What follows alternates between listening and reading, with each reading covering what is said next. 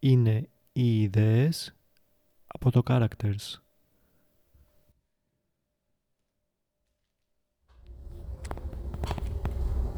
Διαβάζω αυτές τις μέρες συνεχώς τα νέα που μας έρχονται από την Ουκρανία.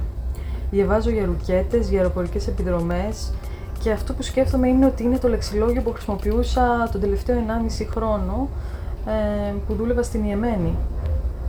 Για 1,5 λοιπόν χρόνο ξυπνούσα και κοιμόμουν με email, μηνύματα, φωτογραφίες ε, από νεκρούς και τραυματισμένους, από εκρήξεις σε κατοικημένες περιοχές, ε, εκρήξεις κοντά στα γραφεία της οργάνωσης που δούλευα ε, και κοντά στα σπίτια των συναδέλφων μου.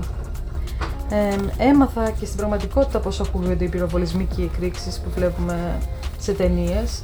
Και τα newsletter που λάμβανα καθημερινά ήταν κυρίως ε, οι αριθμοί, οι καθημερινοί αριθμοί των νεκρών του πολέμου με στοιχεία όπως ε, ε, το φύλλο, η ηλικία το, του νεκρού ε, και όσο ήμουν εκεί συνάντησα παιδιά που έχασαν τα αδέρφια τους ή ακόμα και κάποιο μέλος του σώματός τους ε, από βομβαρδισμούς, ρουκέτες και πυροβολισμούς.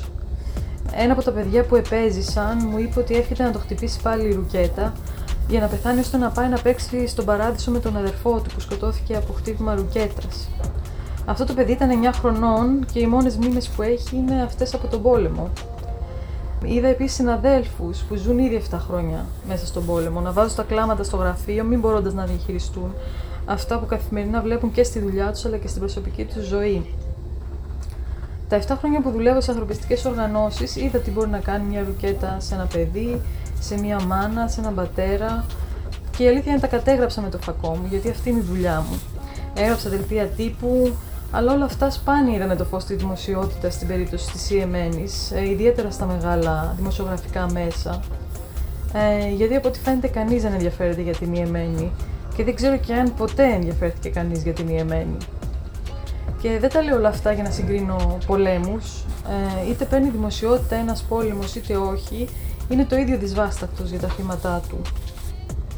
Εγώ προσωπικά δεν μπορώ να μην νοιαστώ για τον πόλεμο στην Ιεμένη γιατί έστω και λίγο τον έζησα Καταλαβαίνω όμως και αυτούς που δεν μπορούν να νοιαστούν. Καταλαβαίνω αυτούς που η μέρημνά τους είναι πώς θα βγάλουν πέρα το μήνα, είναι πώς θα πληρώσουν τους λογαριασμούς τους και τα δάνειά τους. Πρέπει όμως να μην ξεχνάμε ότι η συμπόνια δεν είναι επιλεκτική.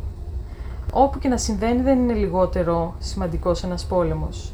Οι άνθρωποι που χάνονται είναι εξίσου σημαντικοί, είτε είναι άσπροι, είτε είναι μαύροι, είτε έχουν smartphone, είτε όχι. Και δεν τα λέω όλα αυτά γιατί πρέπει να μπούμε στη διαδικασία να μετρήσουμε ποιος πολίτης νοιάζεται περισσότερο για ποιο πόλεμο, ούτε ποιος νοιάζεται περισσότερο για λευκούς, για μαύρους πρόσφυγες, για Έλληνες ή για τι γάτες του κάθε πολέμου. Ο καθένας μας έχει διαφορετικά βιώματα, διαφορετικές εμπειρίες και ευαισθησίες. Και κανείς δεν μπορεί να νοιαστεί με το ζόρι. Εμένα η δουλειά μου είναι να δείξω στον κόσμο τι συμβαίνει σε μέρη όπως η Εμένη, το Νότιο Σουδάν, η Μοζαμβίκη και άλλα μέρη στα οποία έχω βρεθεί όπου σε αυτά τα μέρη τα παιδιά ε, πολλές φορές αποκεφαλίζονται από τρομοκρατικές οργανώσεις, τα κοριτσάκια ανταλλάζονται για αγελάδες που σε χώρες θεωρούνται πιο σημαντικές. Τώρα από εκεί και πέρα ποιος θα νοιαστεί ή όχι δεν είναι στο χέρι μου. Ε, αυτές όμως που πρέπει να νοιαστούν και είναι και ένας από τους λόγους ε, που συνεχίζω να κάνω αυτή τη δουλειά είναι οι κυβερνήσεις μας. Η υποκρισία των δυτικών κυβερνήσεων πλέον βγάζουν μάτι, ειδικά τώρα με τον πόλεμο στην ε, Ουκρανία. Είναι ηρωνικό που τη μέρα α, στη Λέσβο πριν μερικές μέρες ξεβράστηκαν α, μερικά πτώματα προσφύγων. Η είδηση πέρασε στα ψηλά, αλλά η είδηση της Ελλάδας που προετοιμάζεται να δεχτεί με ανοιχτές αγκάλες τους ε, πρόσφυγες της Ουκρανίας είχε ε, παίξει παντού. Τα αμερικάνικα μίντια αναφέρουν τους Ουκρανούς πρόσφυγες ως πιο πολιτισμένους από τους Ιρακινούς και τους Σύριους. Οι Άγγλοι, οι Γάλλοι και οι Καναντοί πουλάνε όπλα στην Ιεμένη. Κυρώσεις και σοβαρά εμπάρκο δεν είδαμε τόσα χρόνια στον Ισραήλ. Ε, κατά τα άλλα η Ευρώπη είναι έτοιμη να συμπαρασταθεί στους πρόσφυγες της Ουκρανίας, που εγώ προσωπικά το βρίσκω ηρωνικό. Κατά τη γνώμη μου, πρέπει να ανοίξουμε τις πόρτες μας στους Ουκρανούς πρόσφυγες όπως έπρεπε να τις είχαμε ανοίξει και για τους Σύρους, που και αυτοί βομβαρδίζονται για χρόνια από τους Ρώσους, μεταξύ άλλων, των Ιεμενιτών, που βομβαρδίζονται εξ αποστάσεως από τη Σαουδική Αραβία και το Ιράν με τη συμβολή της Μισής Δύσης, και της Σομαλίας που βομβαρδίζεται από την Αμερική.